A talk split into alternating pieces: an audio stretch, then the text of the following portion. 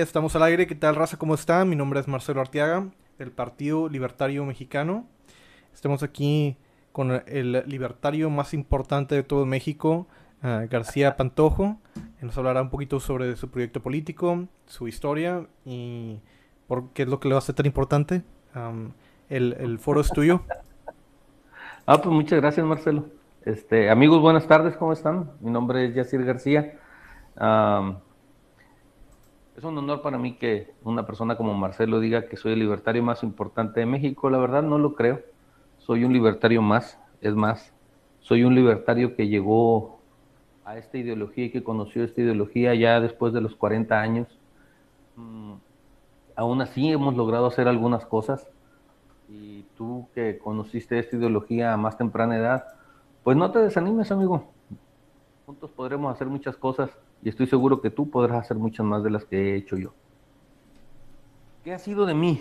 Este, ¿Cuál es mi historia? todos tenemos una historia de cómo conocimos esta ideología. Eh, pues yo soy egresado del TEC de La Paz, yo soy de Baja California Sur. Estuve en una preparatoria en un CCH donde juntábamos dinero para mandarles barriles de petróleo a Cuba porque el maldito imperialismo yanqui lo tenía tenía a Cuba completamente bloqueado, y todas esas tonterías que, dicen los chairos. Yo era adorador del peje, adorador de, del socialismo hasta hace un par de años. Eh, mi papá, adorador del socialismo también, y siempre estuve en escuelas donde, bueno, creo que en todas las escuelas de México, la currícula um, te enseña muchos autores socialistas, ¿no? este, como El Capital de Carlos Marx, cositas así. Todos han escuchado hablar de Carlos Marx. Todos. Es rara la persona que no ha escuchado hablar de él. Pero nadie escucha hablar de los autores libertarios, nadie escucha hablar de Fernando de Soto, de Mises. Todo es socialismo en México. Creo que, creo que eso le hace mucho daño a la sociedad. ¿Por qué? Porque cuando yo, yo soy egresado del Tecnológico de La Paz y cuando salí del TEC, Ah, puse mi propio negocio. Yo vivo de vender e instalar alarmas. Tengo un negocio que se llama Gigabyte. Y pues gracias nos ha ido muy bien. Pero mis ideas chocaban mucho con la realidad. Las, las, ideas que a mí me parecían correctas, lo que a mí siempre me pareció correcto, que eran las ideas socialistas, en la realidad siempre chocaban, ¿no? Y el Mesías que nos iba a, salvar, en la realidad siempre se volvía corrupto. Siempre, es ese Mesías Salvador, sea, sea el que sea, siempre terminaba siendo corrupto. Entonces, ¿qué es lo que pasaba, no? ¿Qué es lo que está mal? Lo que está mal es la ideología.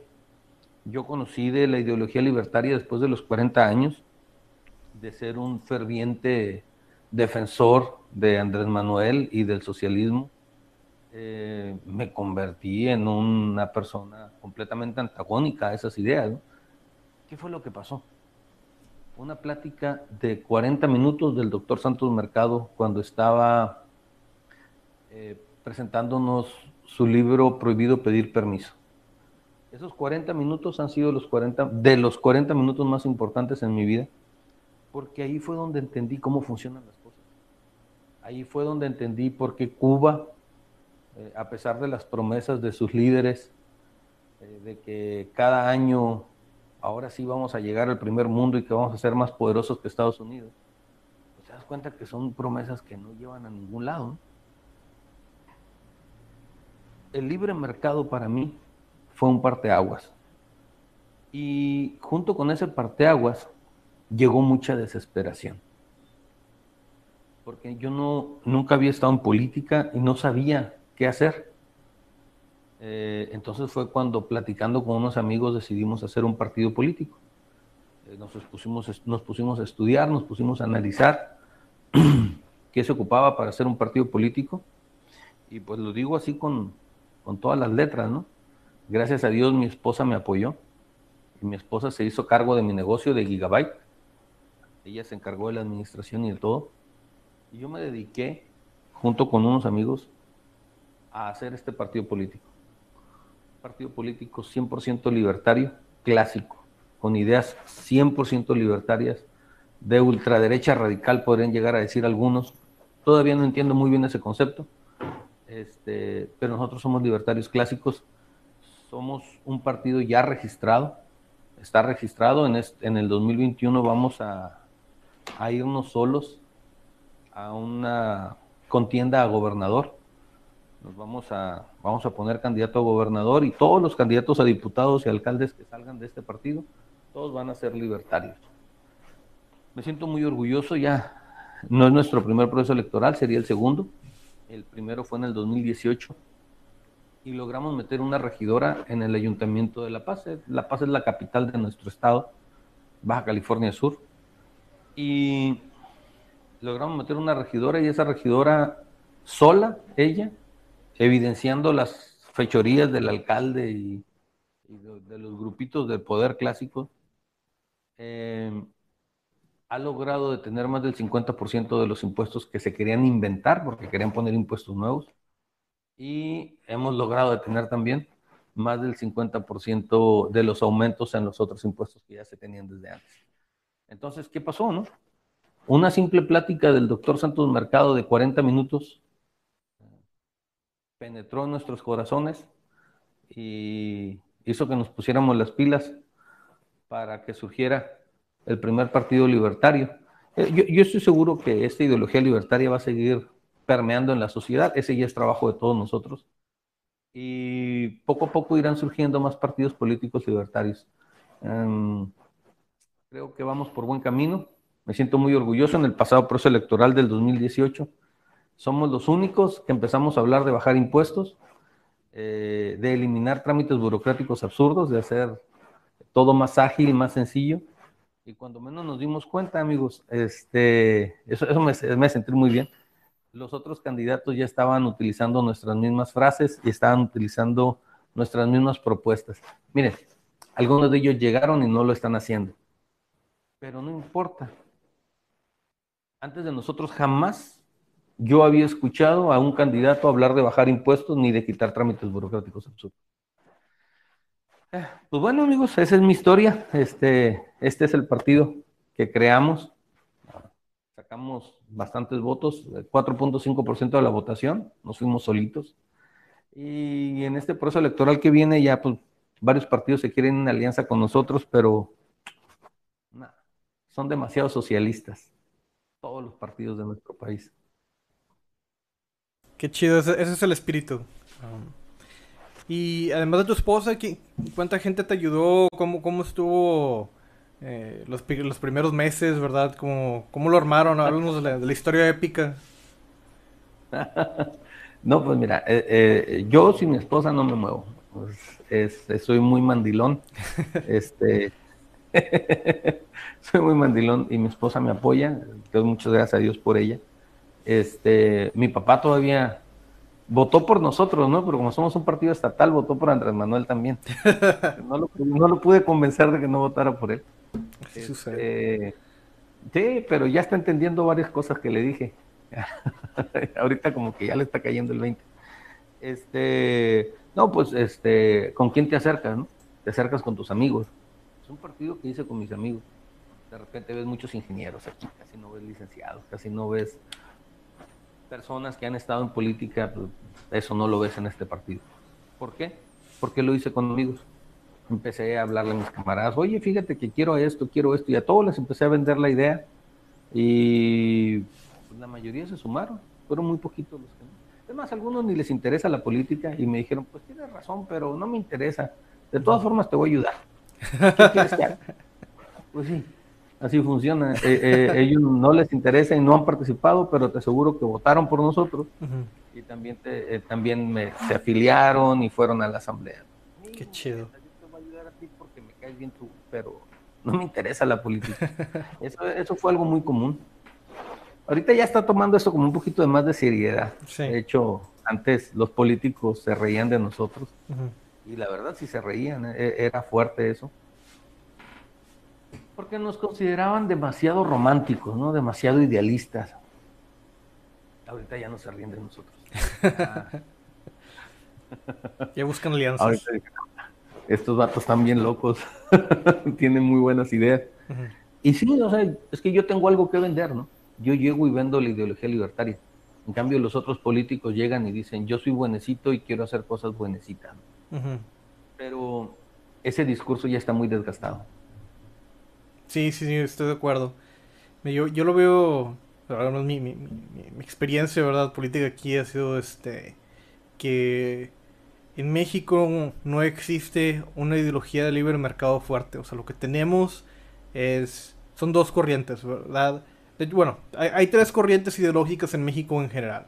Tienes el, catolicismo o la, religión, tienes el comunismo y el socialismo. son las tres cosas que te venden.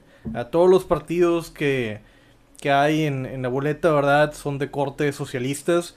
Y no nada más porque lo digo yo, o sea, de hecho, hice un video al respecto en lo cual que puedes irte y, ver los que son parte de la internacional socialista. Así que ellos mismos se describen así.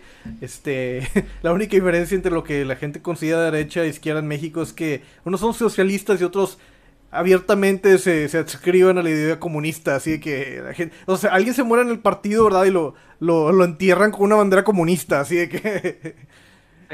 Eh, la, diferencia que yo veo es que unos son fresitas y otros son más acá más arrabaleros. Sí, exacto. Pero al final del día, lo, tanto los arrabaleros como los fresitas piensan igual. Este, los dos están a favor de subir impuestos porque quieren ayudar a la gente. Los dos están a favor de poner más trámites burocráticos, pues para darle, darle más espacios a, sus familiares al interior del gobierno y hacer crecer el Estado, ¿no? Entonces, para mí todos son socialistas, por eso hay un partido por ahí que, se medio rescata un poco, pero en el diagrama de Nolan también está al centro. no, alcanza a ser libertario. Y nosotros en el diagrama de Nolan estamos en la pura esquina. Oh, Súper libertarios, en todos los sentidos. Abajo a la derecha. Pues el Nolan no es el... Bueno, a mí me gusta ponerlo hacia arriba. Sí, sí, sí, no, lo estoy pensando el de Nolan, lo estoy confundiendo con, con, el, con el otro, ¿verdad? Pero bueno, este... ¿Cuál serían las tres propuestas que crees que más necesita el Estado y a nivel estatal y a nivel federal. O tuvieras el, poder dictatorial, ¿verdad? Por unos momentos que... Ah, ¿Qué, crees que sería el cambio fundamental para, para este, este país, esta locomotora de, de progreso que está... Que, es el país, ¿verdad? ¿Qué, qué es lo que crees que, pues debemos hacer? Para nosotros para Baja California Sur coherente, pues son tres, ¿no? Son tres los pilares que nos sostienen y de ahí se deriva todo lo demás. ¿Cuáles son esos pilares? Pues la vida, la vida, la propiedad privada y la libertad. Eh, la, vida es parte de la propiedad privada, ¿no? Lo, más importante que tienes tú como persona, pues es tu vida. Y tenemos que cuidarla. Nosotros siempre vamos a buscar este, fortalecer esos tres pilares.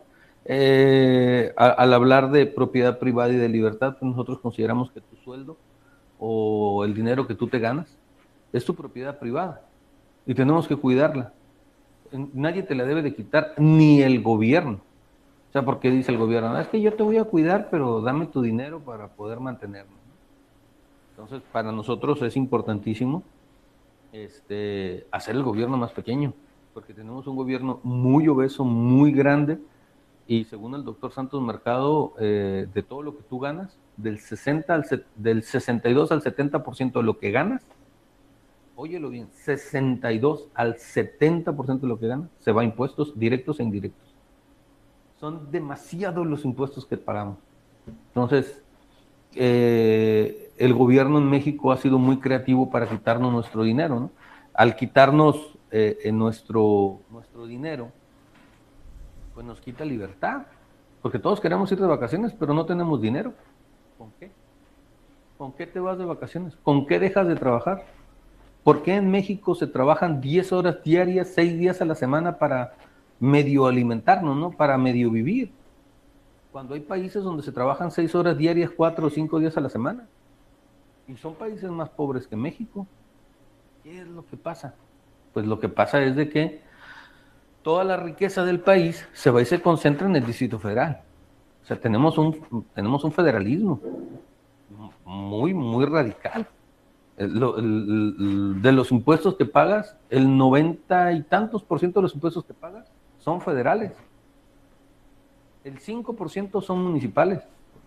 Y el 3%, 4% son estatales. Creo que es el 3, del 2 al 3% son estatales. Hmm. Entonces, ¿qué pasa? Todos los recursos, todo el dinero del país, lo que producimos todos, va y se concentra en un par de kilómetros cuadrados. Y es por eso que de repente vemos a, nuestros legisladores federales viviendo en excesos tremendos, excesos absurdos como para poder comprarse para plataformas petroleras. Es mucho el dinero que se gasta. Aquí en Baja California Sur hicieron un cálculo porque los diputados dicen, es que nosotros no ganamos mucho, ganamos 88 mil pesos mensuales. Y dices tú, mm, pues es un buen sueldo, para empezar. Pero bueno, tienes razón, no es un sueldo que sea tan oneroso como para que este, haga quebrar a los ciudadanos, ¿no? Pero son 88 mil más el bono mensual, más el bono bimestral, más el bono trimestral, más el bono cuatrimestral, más el bono trimestral, más el bono anual. Entonces, si tú sumas todos los bonos que tienen los diputados, porque eso ya no es sueldo. O sea, cuando, cuando tú le preguntas a un diputado, oye, ¿cuánto gana? Te dicen 88, punto. Pero si tú haces una suma de todo lo que ellos ganan, estos carajos se ganan 560 mil pesos mensuales. Imagínate, a ver, una empresa, una empresa de ganancia tienes el 10% si te va bien. Y de ese 10% tienes que pagar nómina, tienes que pagar seguro social, tienes que pagar impuestos, tienes que pagar un montón de cosas.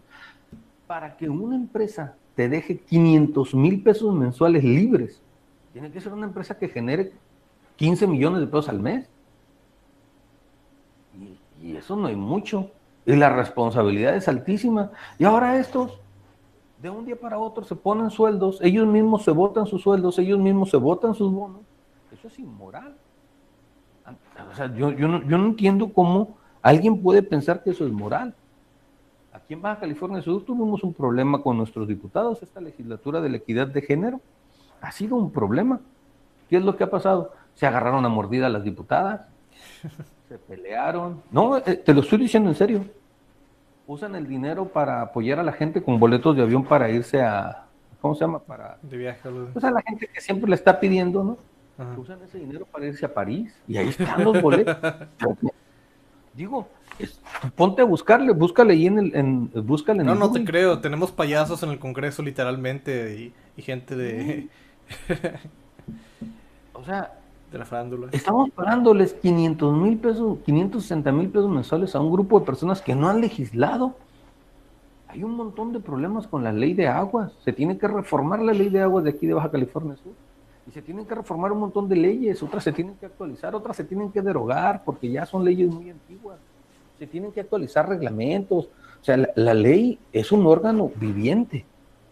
O sea, la ley no es algo que se hace y se queda la ley tiene que ir evolucionando como va evolucionando el sentir social. O sea, en un tiempo pudo ser correcto prohibir a las mujeres usar pantalón. ¿Por qué? Porque la sociedad así lo sentía, ¿no? Era un sentir de la sociedad. No, la mujer no tiene que usar pantalón y va a estar en la ley. Pero esa ley ya se tiene que derogar. ¿Por qué? Porque es absurdo que la mujer no use pantalón, ¿no? O que esté en la ley algo tan absurdo como es. Este, pero en lugar de estar quitando leyes absurdas, porque lo único que hacen estos vatos es meten leyes, pero nunca quitan leyes. También los diputados deben de eliminar leyes, eliminar reglamentos. O sea, no nada más es poner, hacer haciendo un estudio de toda la legislación de nuestro Estado. No estar perdiendo el tiempo yéndote comprando boletos a París o estándose agarrándose a mordidas dos diputadas, pues, por favor. ¿Qué es lo que pasa? Pues por eso hicimos el partido, ¿no? ¿Y qué es lo que pasa? Oye, vamos en alianza, no. Oye, pero es que no van a ganar ustedes. Yo estoy seguro que no vamos a ganar la gobernatura, por lo menos eso creo. Es muy difícil ganar la gobernatura. Más para un partido tan pequeño, ¿no? Que apenas va empezando y que ni prerrogativas tiene. Pero te aseguro que en una de esas sí nos llevamos a algún distrito. Y a mí no me interesa ganar, lo que me interesa es crecer, ir creciendo, ir avanzando, ir avanzando. Porque si una de esas ganamos, este, nos vamos en alianza y ganamos, perdemos lo más importante, que es nuestra ideología. Lo único que tenemos como partido, lo único que tiene Baja California Sur Coherente, es su ideología, no tiene otra cosa. Y esa la tenemos que cuidar como oro molido. Porque si nos hacemos socialistas, pues ¿qué sentido tuvo? Sí, se, pierde nos vamos, en alianza con el, nos vamos en alianza con el PT. ¿Qué, sentido tuvo? En serio, ¿para qué perdí dos años de mi vida, tres años de mi vida haciendo un partido que se va a ir en alianza con el PT? ¿Para hacer dinero? Mejor me pongo a trabajar en mi negocio y me quito de bronca. Pues sí. Eh, es, es, es por eso que nosotros nos queremos ir solos y pues ya he tenido propuestas interesantes de varios proyectos, de varios partidos políticos y candidatos. Pero no, no me convencen. Perfecto. Somos muy quisquillosos, estamos muy eh, somos un partido muy pequeño y nos ponemos demasiado nuestros moños, así es de que terminan yendo.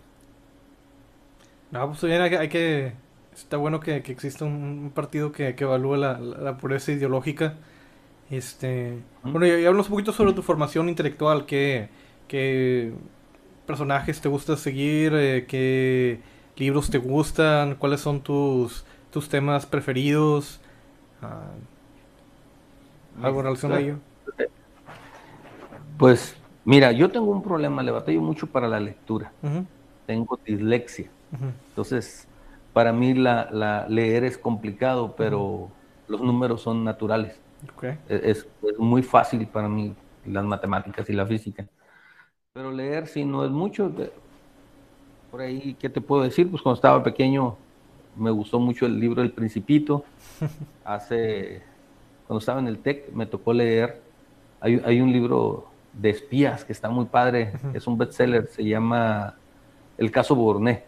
Está grueso el libro, Pero está muy bueno, ¿eh? Está, está muy interesante, no puedes dejar de leerlo. A las 4 de la mañana terminar de leerlo. y el último, el, el, que, el que sí, uno que me gustó mucho, pues, fue la Biblia. No soy, no me considero una persona religiosa, pero sí soy una persona de mucha fe. Este y, y, un día entendí que no puedo saber lo que Dios quiere de mí, ni puedo conocer a Dios a través de otras personas. si, si, tú no lees la Biblia, entonces no conoces a tu Dios. conoces la interpretación de Dios de otras personas, pero tú, tú no lo puedes llegar a conocer. Necesitas leer la Biblia. Y pues me puse a leerla, como se lee cualquier libro. ¿Cómo se leen los libros de la página 1 en adelante, no? Pues así, una hoja por hoja. Y está bien interesante, la Biblia es un libro muy, muy interesante, muy divertido. Salvo ahí en el, en, este, en el libro de números, ahí cuando están las genealogías y cosas así, sí, son un poquito enfadosas, pero, pero de ahí en fuera la Biblia es un libro fantástico, las historias están geniales. La manera en la que te enseña está muy bien. Y por ejemplo, cuestiones de leyes, ¿qué, qué leyes crees que sean más importantes quitar y cuáles crees que se deberían de poner? ¿Cuáles, si tuvieras que elegir tres leyes que quitar, ¿cuáles leyes quitarías? Y si tuvieras que elegir tres leyes que poner, ¿qué leyes pondrías? Nosotros nos enfocamos mucho en, las legislaciones estatales. Yo no sé cómo funciona en, otros estados, pero en algunos casos han de copiarse las, las marrullerías, pero hay, hay, una ley aquí que, que, es urgentísimo cambiar, que es urgentísimo modificar. Es este